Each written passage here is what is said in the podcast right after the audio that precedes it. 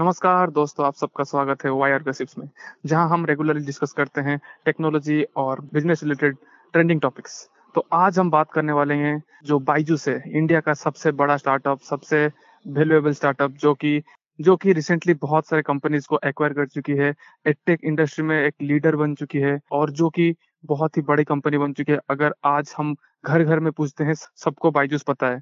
वो पिछले साल जितना लॉस रिपोर्ट की थी अभी इस साल मतलब फाइनेंशियल ईयर 2020 में उससे 30 गुना ज़्यादा लॉस रिपोर्ट किया है।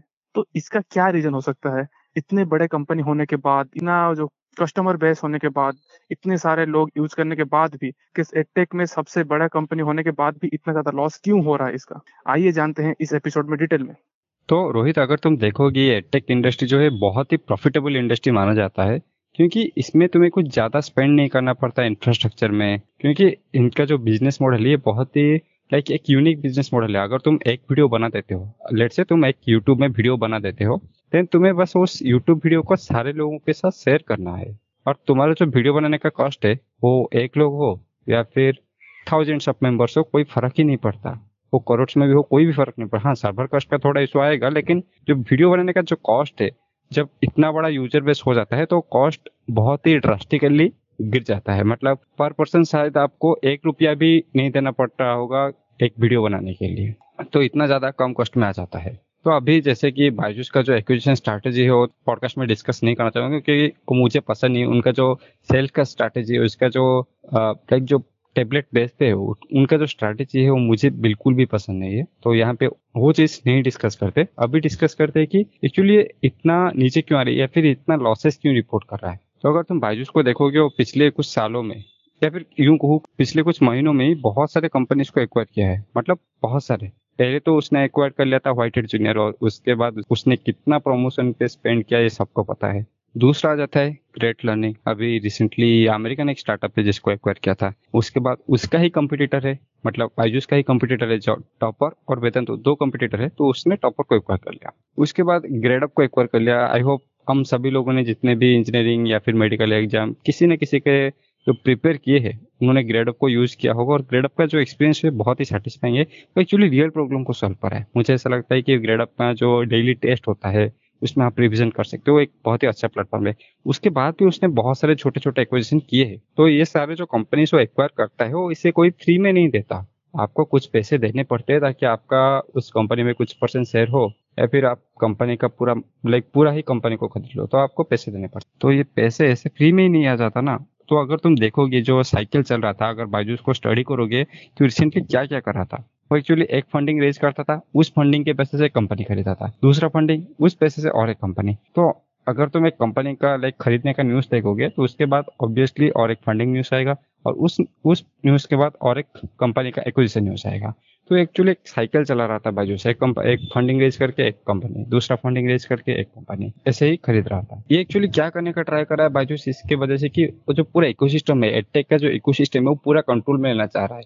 वो एक्चुअली अपना मोनोबली क्रिएट करने का ट्राई कर रहा है। अगर तुम देखोगे एक्चुअली वो क्रिएट कर भी रहा है क्योंकि उसके कॉम्पिटिशन में अभी बहुत ज़्यादा कंपनी नहीं बचे। अभी वेदांत एक है ऑन अकेडमी एक है और अपग्रेड है। लेकिन ये जो तीनों कंपनी है, सिर्फ़ बेदंत को अगर छोड़ दे तो एक्चुअली कोई भी बाइजूस के फ़ील्ड में ऑपरेट नहीं करा। और बाइजूस अभी जितना स्टार्टअप को एक्वायर करके, जितना अपने जो सर्विसेज़ को डाइवर्सिफाइड या फिर यूनिक बना रहा है, वो कोई भी काम नहीं कर रहा है।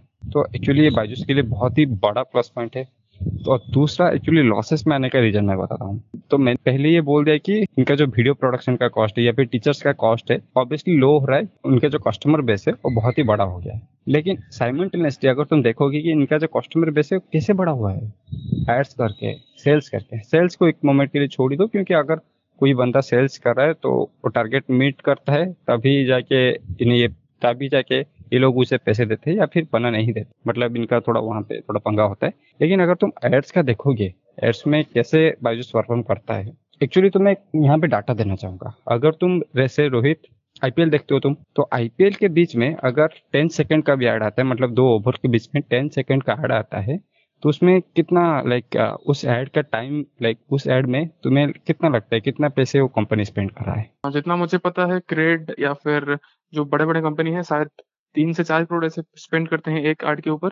हाँ तुम्हारा अप्रोक्सीमेशन बहुत ही आसपास है मतलब बहुत एक्यूरेट है। क्योंकि जहाँ पे टीआरपी ज़्यादा होता है लेट से कोई एक अच्छा मूवी फ़र्स्ट टाइम में टेलीविज़न के लिए आ रहा है, या फिर आईपीएल आ रहा है, या फिर वर्ल्ड कप चल रहा है तो उस टाइम पे जो टीआरपी होता है, उस चैनल का बहुत ही हाई होता है। एक ये एक वेबसाइट भी है जहाँ पे जाके तुम देख सकते हो कि एक सेकंड में एक्चुअली सेकंड के हिसाब से कैलकुलेट होता है। तो मैं एक्चुअली बहुत ही पॉपुलर एग्जांपल यहाँ पे देना चाहूँगा। तारक मेहता का उल्टा चश्मा। ये बहुत एक पॉपुलर सीरीज़ था। सीरीज़ नहीं बोल सकते सीरियल था, या फिर एक शो था जो आता था। तो उसके बीच में जो आड़ आता था ना, जितना भी आड़ आता था, उस एड का पर सेकेंड का मतलब एक एक सेकेंड का कंपनी तीन लाख दे रहे थे। 2016 या 17 का बात करा, मैं उस टाइम पे चेक किया था। तो अभी जैसे तुमने रोहित बोला कि जो क्रेड होता है या फिर जो बड़े बड़े कंपनीज़ ऐड करते हैं, जैसे कि व्हाइट वेट जूनियर ने कितना ऐड किया था प्रीवियस आईपीएल में हमें पता है। क्रेड अभी कितना ऐड कर रहा है हमें पता है। और बायजूस भी कितना ऐड कर रहा है हमें पता है। तो उस टाइम पे ये जो कंपनीज़ पर ऐड का लगभग मतलब आप एक बार ऐड देखोगे, एक ओवर के बाद देन उसमें उनका तीस लाख फूंक दूसरे ओवर के बाद सेम टाइम और इतना ज़्यादा अगर ऐड करेंगे तो ओबियसली उनका जो लाइबिलिटीज है या फिर जो खर्चा है एक्सपेंसेस है, वो बहुत ही ज़्यादा हो रहा है। तो हाँ ये मानता हूँ कि इनका जो रेवेन्यू है, वो बहुत ही ज़्यादा ग्रो कर रहा है, लेकिन साइमल्टेनियसली इनका जो लॉसेस है, वो बहुत ही ज़्यादा ग्रो कर रहा है। तो अगर तुम देखोगे, इनका जो रेवेन्यू है, बहुत ही ज़्यादा, बहुत ही तेज़ी से ग्रो कर रहा है। साथ ही साथ उनका एक्सपेंसेस भी बहुत ही ज़्यादा ग्रो कर रहा है। तो जो ये मार्जिन एक्चुअली बैलेंस नहीं हो पा रहा है, जिसकी वजह से इतना ज़्यादा लॉस रिपोर्ट करे।